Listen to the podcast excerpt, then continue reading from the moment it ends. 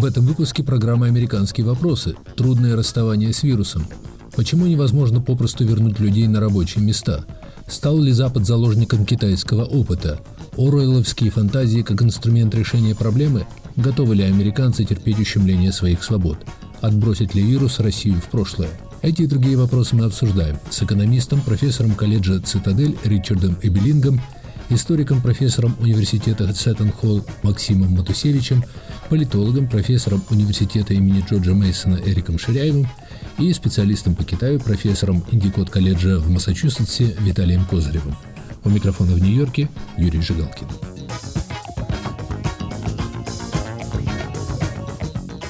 Как вернуть к жизни искусственно заторможенную американскую экономику? По мере того, как становятся все более заметными признаки отступления эпидемии коронавируса в Америке, все заметнее был голос президента Трампа, который обещал отменить режим самоизоляции как можно быстрее и публично пикировался с губернаторами нескольких штатов, утверждавших, что у него нет таких полномочий. Считалось, что президент хочет как можно скорее покончить с простоем экономики, которая может повредить его избирательным шансам – Однако в четверг президент Трамп внезапно предоставил губернаторам право отменять карантинные меры и обнародовал федеральные рекомендации поэтапного возвращения людей на рабочие места в зависимости от эпидемической ситуации, не предложив никаких временных рамок. Как предполагают наблюдатели, это может быть связано с тем, что попытка возобновления экономической активности сопряжена с опасностью возвращения эпидемии, и никто толком не знает, как предотвратить возможность рецидива. Любопытно, например, что всерьез обсуждались самые экзотические варианты решения. Слово Ричарду Юбелингу.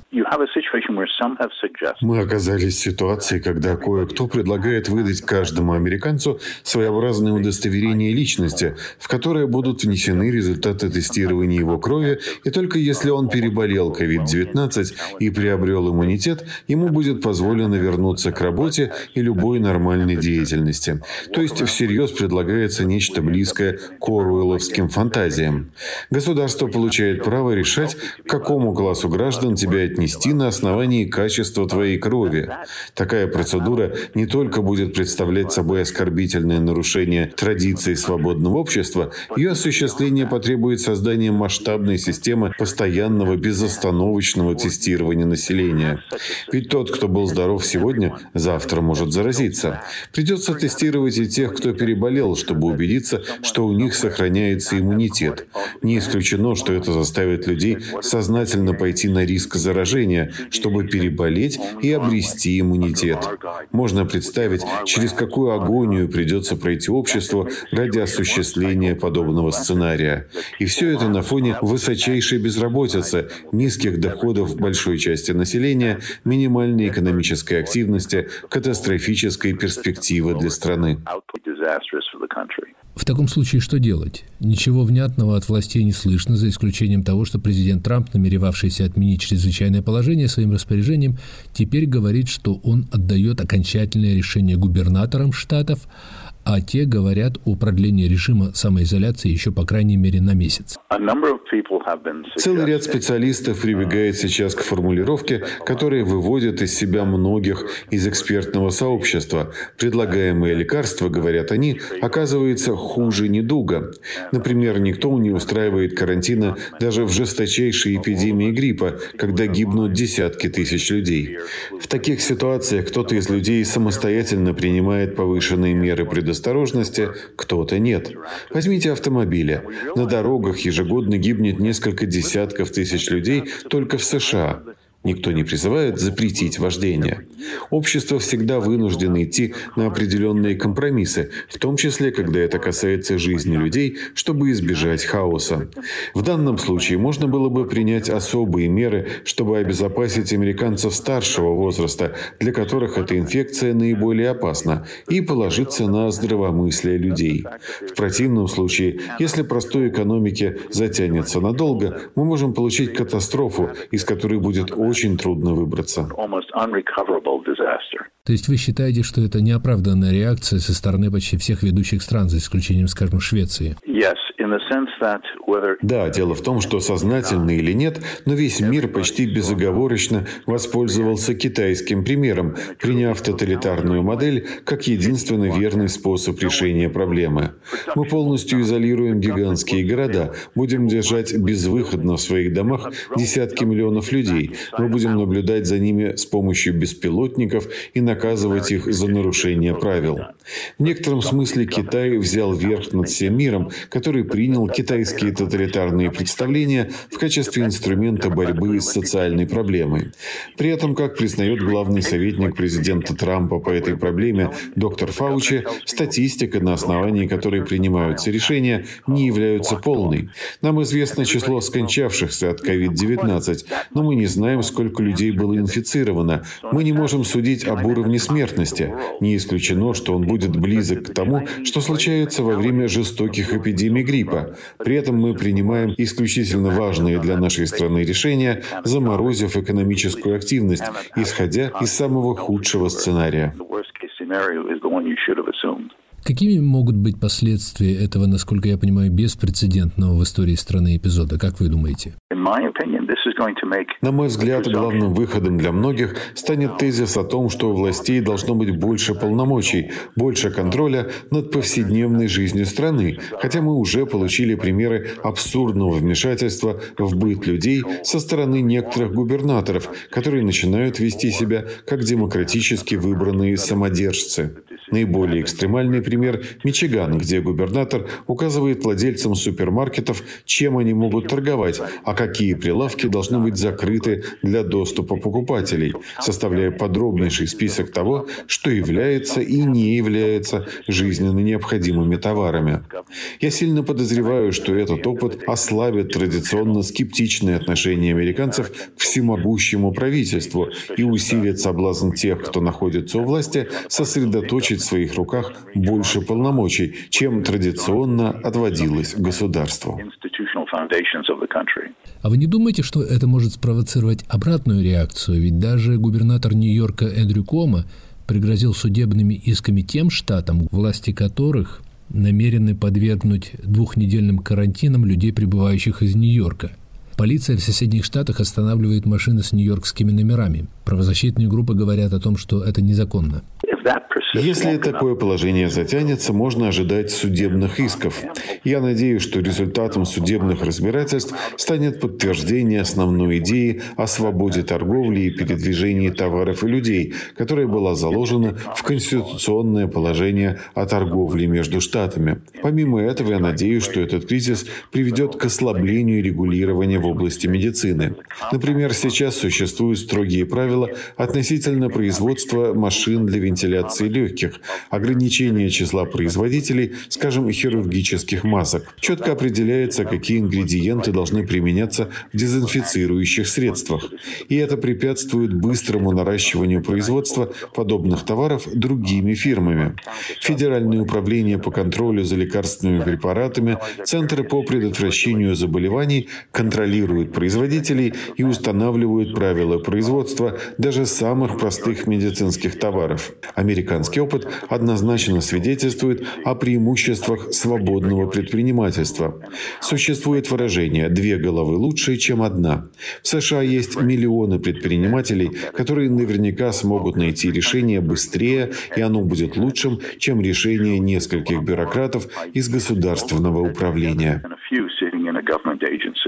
Это был Ричард Эбелинг. Несмотря на резкое снижение уровня выявленных заражений коронавирусом в Нью-Йорке и на падение смертности с 509 летальных исходов 7 марта до 13 случаев 16 марта, губернатор штата Эндрю Кома продлил режим чрезвычайного положения до 15 мая.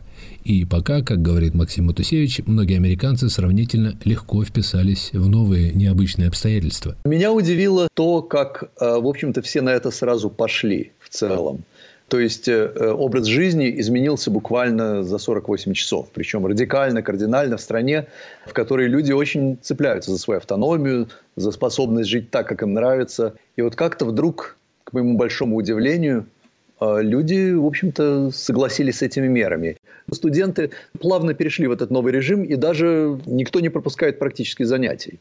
Вы хотите сказать, что в университетах продолжаются нормальные занятия? Они не совсем нормальные, потому что все-таки это все необычно для меня, например. А, но начинаешь вот за 3-4 недели начинаешь к этому привыкать. А, и есть какие-то моменты, которые это интересно, как дальше будет профессия развиваться, которые, я думаю, останутся. Например, работа в группах. То есть сейчас у меня в одном классе студенты делают свои исследовательские презентации, доклады. И вот выясняется, что вот в этом виртуальном формате это даже делать удобнее, потому что мы формируем небольшую группу из 5-6 человек, все друг с другом охотно общаются, и явно они привыкли, они же привыкли к этому общению виртуальному. Это для нас, может быть, это что-то новое, а для них не до такой степени. К моему большому удивлению, пока что, пока что, все это работает более-менее нормально. Вопрос другой, вопрос, сколько прогорит колледжи в результате, потому что, конечно, у Гарварда или у Еля или у Принстона у них многомиллиардные ресурсы, но куча университетов в этой стране, у которых не так много денег, которые зависят от э, оплаты обучения студентами. Э, в штате Нью-Джерси, где я преподаю, огромное количество людей потеряло работу, так же, как и везде. Какое количество из этих семей не смогут теперь оплачивать обучение для своих студентов? То есть тут ситуация на самом деле довольно непредсказуемая и сложная. Сейчас идут споры, когда возвращаться к нормальной жизни, как восстановить экономическую активность, в то время как вирус еще, скорее всего, тлеет в какой-то части населения. Вы когда будете готовы вернуться в аудиторию? Ну, ну, во-первых, в ближайшее время этого не произойдет, конечно, в ближайшие месяцы. Прямо сейчас я не готов идти, и никто меня не попросит. А, вообще у меня есть большие, опять же, применительно к моей профессии, у меня есть большие сомнения по поводу того, насколько вернется а, вот тот режим работы, который существовал до этого катаклизма. Потому что, мне кажется, все как-то на удивление плавно перешли вот в этот режим онлайн. И я так подозреваю, что университеты будут, и другие не только университеты, компании, может быть, будут на этом экономить большие деньги. Зачем снимать физическое помещение, когда можно все это делать через интернет? То есть какое-то время мы все этого очень боялись, что вот перейдет вся жизнь в такой виртуальный режим. Но выясняется, что пока, всего несколько недель прошло, пока перешло, и вот судя по впечатлениям не только моих коллег в, академии, в академической среде, но и людей вот в бизнесе, с кем я общаюсь, и э, людей, которые занимаются исследовательской работой, пока получается у людей так работать. Как вы считаете, как долго американцы согласятся терпеть это беспрецедентное ущемление их свобод? Их ведь, по сути, лишили их обычного быта, развлечений, привязали к домам, э, лишили многих возможностей зарабатывать деньги, в конце концов. В Америке, как вы знаете, очень э, распространено такое отношение недоверчивое к государству. Но сейчас возникла тогда такая ситуация, когда, с одной стороны, людям, конечно, неприятно терять свободу, с другой стороны, им неприятно терять свою жизнь. И вот такой возникает баланс. Что вам важнее и в какой пропорции. Э, потом в Америке же федеральное э, устройство. С одной стороны, федеральное государство проявляет себя очень некомпетентно, на мой взгляд. Но при этом на уровне штатов ситуация немножко другая. То есть я не знаю, как в Нью-Йорке, я, я слышал, что кома сейчас пользуется большим спросом неожиданно на фоне всех этих э, мер последних недель. Но вот на, в штате Нью-Джерси, где я живу, на мой взгляд, губернатор и даже мэры городов, вот Джерси-Сити, проявили себя очень достойно. Что значит достойно? Достойно, что они э, предоставляют информацию постоянно, причем э, безостановочно. Я подписан там на всякие каналы и с губернатором штата, и с нашим мэром в городе. Они организуют доставку продуктов э, малоимущим или пожилым людям. Организуются люди на местах. Но вообще в Америке вот это локальное местное самоуправление всегда было очень развито. И даже вот на уровне, скажем, нашего дома, в котором я проживаю, наша ассоциация жильцов – тоже проявила себя, там, закупили на всех маски, например, э, контролирует вход-выход из дома, информирует о том, где можно купить продукты и какие сайты э, организовывают доставку продуктов на дом. Но э, в первую очередь люди смотрят на мэров, и они смотрят на губернаторов штата а вот уже на федеральной власти в гораздо меньшей степени. И все же, как вы думаете, где предел? Чем американцы готовы поступиться ради нейтрализации этого вируса? Ну, это очень хороший вопрос, и, э, честно говоря, на него трудно ответить, но я постараюсь ответить на него как историк. Вот эта идея, что Америка – это страна неограниченной свободы, это же миф полный. Америка, как и другие страны, э, в ситуациях кризисов, в ситуациях экстремальных, принимала всегда очень жесткие меры – они там сажали людей в концентрационные лагеря японского происхождения во время Второй мировой войны. А, они а, выселяли людей в 18-19 году из городов, если подозревали в том, что они заражены, или подозревали в каких-то симпатиях зловредных политических они после 11 сентября очень во многом ограничили свободу граждан. Я не думаю, что здесь какой-то может произойти тоталитарный переворот на этом фоне. А, но то, что свобода в Америке периодически ограничивается, ничего в этом, на мой взгляд, нового совершенно нет. В Джерси-Сити, где я живу, заражено около 2% населения сейчас, и это очень высокий показатель. Конечно, большинство не погибнет. Вот в этом на самом деле вопрос заключается, такой очень философский. Подавляющее большинство населения не погибнет. Подавляющее большинство населения, даже если они заражены и переболеют, возможно, переболеют в более-менее мягкой форме. Но погибнут десятки, сотни тысяч, возможно, миллионы. Вот опять же, это вопрос таких тяжелых решений. А какой уровень жертв мы готовы принять? И что, если среди этих жертв близкие нам люди, или члены нашей семьи, или просто члены общества, в котором мы все вместе живем? И мне кажется, полезно об этих вещах говорить, и спорить и обсуждать, но когда э, жизнь человека э, теряет значимость или жизнь как вначале говорили, что главное спасти экономику. Э, и говорили, ну что делать? Лес рубят, щепки летят, понимаете? Для меня свобода очень важна. Для меня свобода – это, например, то, когда к жизни человека и к человеческому достоинству относятся с уважением когда жизнь отдельного человека ценится. Для меня это тоже выражение свободы. Это был Максим Матусевич. В эфире программа «Американские вопросы. Трудное расставание с вирусом. Почему невозможно попросту вернуть людей на рабочие места?» В передаче участвуют Ричард Эбелинг, Максим Матусевич, Эрик Ширяев и Виталий Козырев. У микрофона в Нью-Йорке Юрий Жигалкин. Профессор Ширяев, что вы думаете об этих идеях возобновления экономической активности, возвращения страны к нормальной жизни? Ну давайте посмотрим на то, что мы знаем. Вот шведская модель, модель сингапурская, да, Швеция не применяла таких драконовских методов, как принимала Германия, допустим, или Голландия. Но тем не менее, по динамике заболеваний смотрим, э, Швеция не так уж сильно отличается от Германии и Голландии. Отличается, но не так сильно отличается. Федеральный опрос бизнесов показывает, что если, если быть закрытым в течение этих пяти месяцев дальше, выдержит только 15% ресторанов. Э, и может быть, может быть 30, 40, 50% других бизнесов. То есть это будет действительно будет серьезная проблема и катастрофа, если держать все в закрытом состоянии. Большинство экономистов данные опубликованы, и они обсуждаются на Твиттере и своих сайтах, э, утверждают, что торопиться не надо. Другие экономисты указывают, что будет революция. 9 мая будет революция, если бизнесы будут закрытыми. То есть будет массовое недовольство. Виталий Козырев, Соединенные Штаты и другие западные страны по большому счету взяли на вооружение китайский опыт, или, как говорит мой собеседник, экономист, либертарианец, тоталитарный опыт борьбы с инфекцией. А что нам известно о его реальной эффективности и результатах? В отличие от представителей либертарианцев, я считаю, что метод, связанный с э, усилением государственного контроля, в том числе и электронного контроля, который был опробован, опробирован в Китае успешно, и добился того, что в огромной стране с э, более чем миллиардным населением э, всего лишь 80 тысяч случаев было в Китае, из них там порядка трех там, с половиной тысяч погибших. Вот. В отличие от Соединенных Штатов, Соединенных Штатов, где уже э, счет перевалил на 600 тысяч заболевших и примерно 26 тысяч э, умерших от этого вируса. А, такие экономисты, как Сергей Гуриев, например, который сейчас в Париже, он выступает за введение жестких мер, конечно, хотя его трудно обвинить в том, что он э, государственник.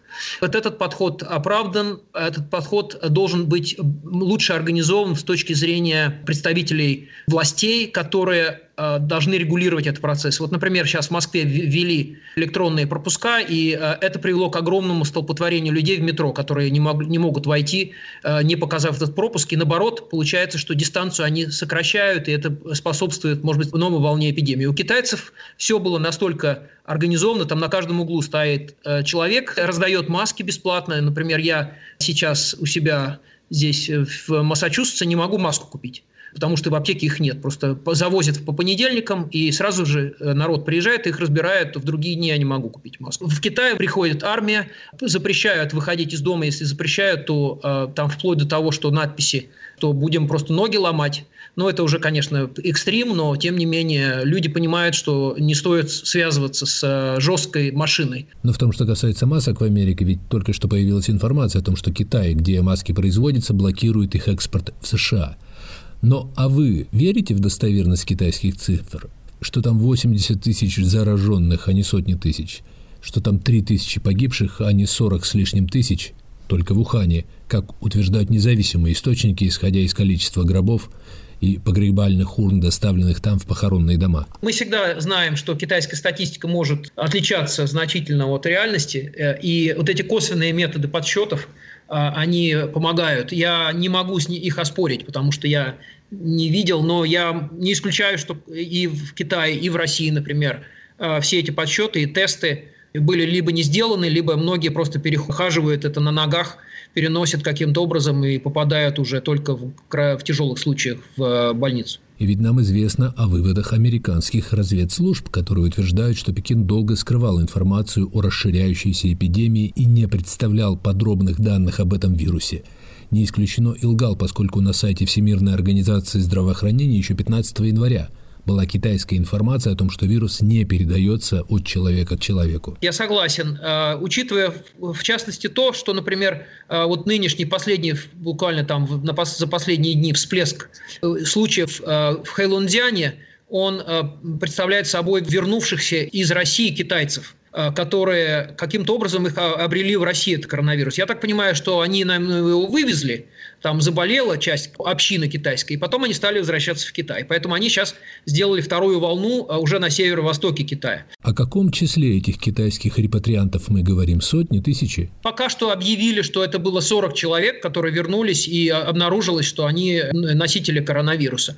Но, как вы правильно а, предположили, что это может быть гораздо больше. Я думаю, сотни, если не тысячи, поэтому там объявили тоже карантин и э, там, первый уровень, уровень опасности в этих провинциях провинциях, в частности в Хэйлундиане, это те, которые возвращаются из России. Это значит, что они каким-то образом вывезли этот э, вирус, э, который не был учтен, и он, естественно, э, сейчас уже возвращается в Китай после того, как они, может быть, даже уже заболели. Эрик Ширяев, очень трудно представить, что в Соединенных Штатах применима эта китайская, а теперь уже и российская метода, по сути, превращения страны в концентрационный лагерь. Американский федерализм, федерализм очень уникален. И очень интересная ситуация, когда федеральные интересы могут находиться в противоречии со штатовскими интересами во многих случаях. Ну, допустим, простое передвижение. Вот Вирджиния в гораздо более худшем состоянии, Северная Вирджиния, чем соседний Мэриленд штат.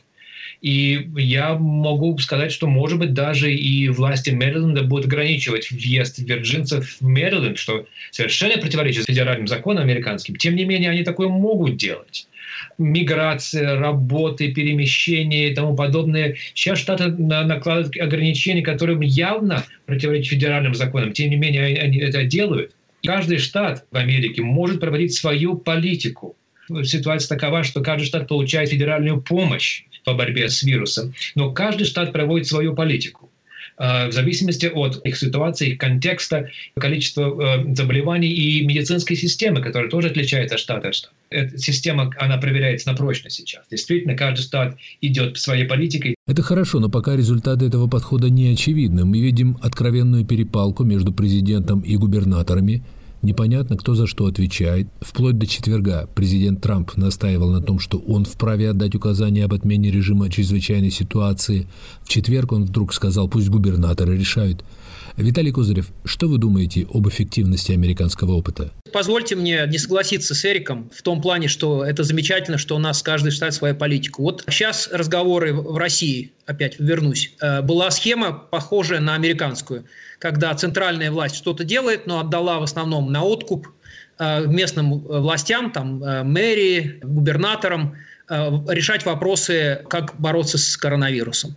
Сейчас, вот последние там, два дня назад было селекторное совещание, Путин был в ярости от того, что каждый делает по-своему. Поэтому сейчас они приходят к выводу о том, что должен быть единый штаб по вопросам решения на федеральном уровне вот этой проблемы. Сделать единые какие-то протоколы, единые стандарты для всей страны, всех городов, с тем, чтобы это все не расползалось. И это как раз китайский метод. То есть метод более централизованный, э, более диктаторский. Конечно, он, э, может быть, в конечном итоге возобладает. Эрик, наш собеседник выступает за китайский метод в России. Виталий, в Америке губернатор выбирается народом. Это прямой процесс, сложный, трудный. Они политики, они отвечают перед народом, они прозрачны в своей политике. В России этого нету. Они все пешки в руках центра. И когда Путин выстраивался вертикаль власти, он обещал, что он будет вертикали этой заботиться. И тем не менее, вот последние две недели он все отдал на руки людям, испугался, удрал, теперь злится от того, что люди что-то не исполняют по нему. Он ведет себя как наглый диктатор который упустил ситуацию из своих рук и теперь пытается пойти по китайскому варианту. Но, конечно, он систему создал, конечно, он должен заимствовать китайские методы. Американская система в России работать не будет, потому что вся система поставлена на подчинение Москве. Эрик Ширяев, пока американцы нормально воспринимают необходимость идти на жертвы на неудобства, но многие потеряли работу.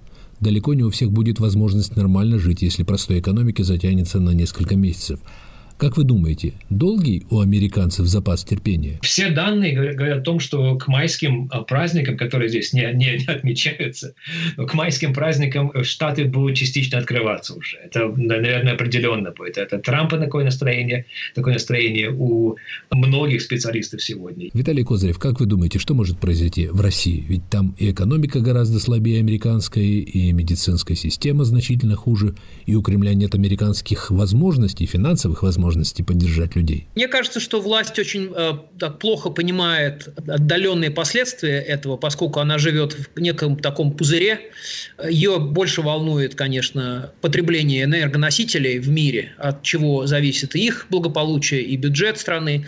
Но в то же время есть такая интересная черта у российских элит. Э, она состоит в том, что они считают, что народ, он э, приспосабливаемый. Э, да, все уйдут, возвратятся к какому-то, так сказать, натуральному аграрному хозяйству. Может быть, будет принято решение какие-то о том, чтобы, что люди могут получать там какие-то участки земли. И, наверное, скорее всего, это будет некая натурализация и возвращение к каким-то формам к сожалению, менее модернизированным способом выживания. Вот. Э, я не вижу пока что э, никакого решения, никакой стратегии у российских властей в плане того, как реструктурировать экономику. Они не смогли это в благополучные годы сделать. Я думаю, что либо население будут каким-то образом загонять в какие-то государственные национализированные структуры, либо просто дадут возможность им вернуться в до модернизированное состояние, где они будут будут каким-то образом выживать. Вы слушали программу «Американские вопросы. Трудное расставание с вирусом». Почему невозможно попросту вернуть людей на рабочие места? Стал ли Запад заложником китайского опыта? В передаче участвовали экономист Ричард Эбелинг, историк Максим Матусевич, политолог Эрик Ширяев и специалист по Китаю Виталий Козырев. Передачу из Нью-Йоркской студии «Радио Свобода» вел Юрий Жигалкин.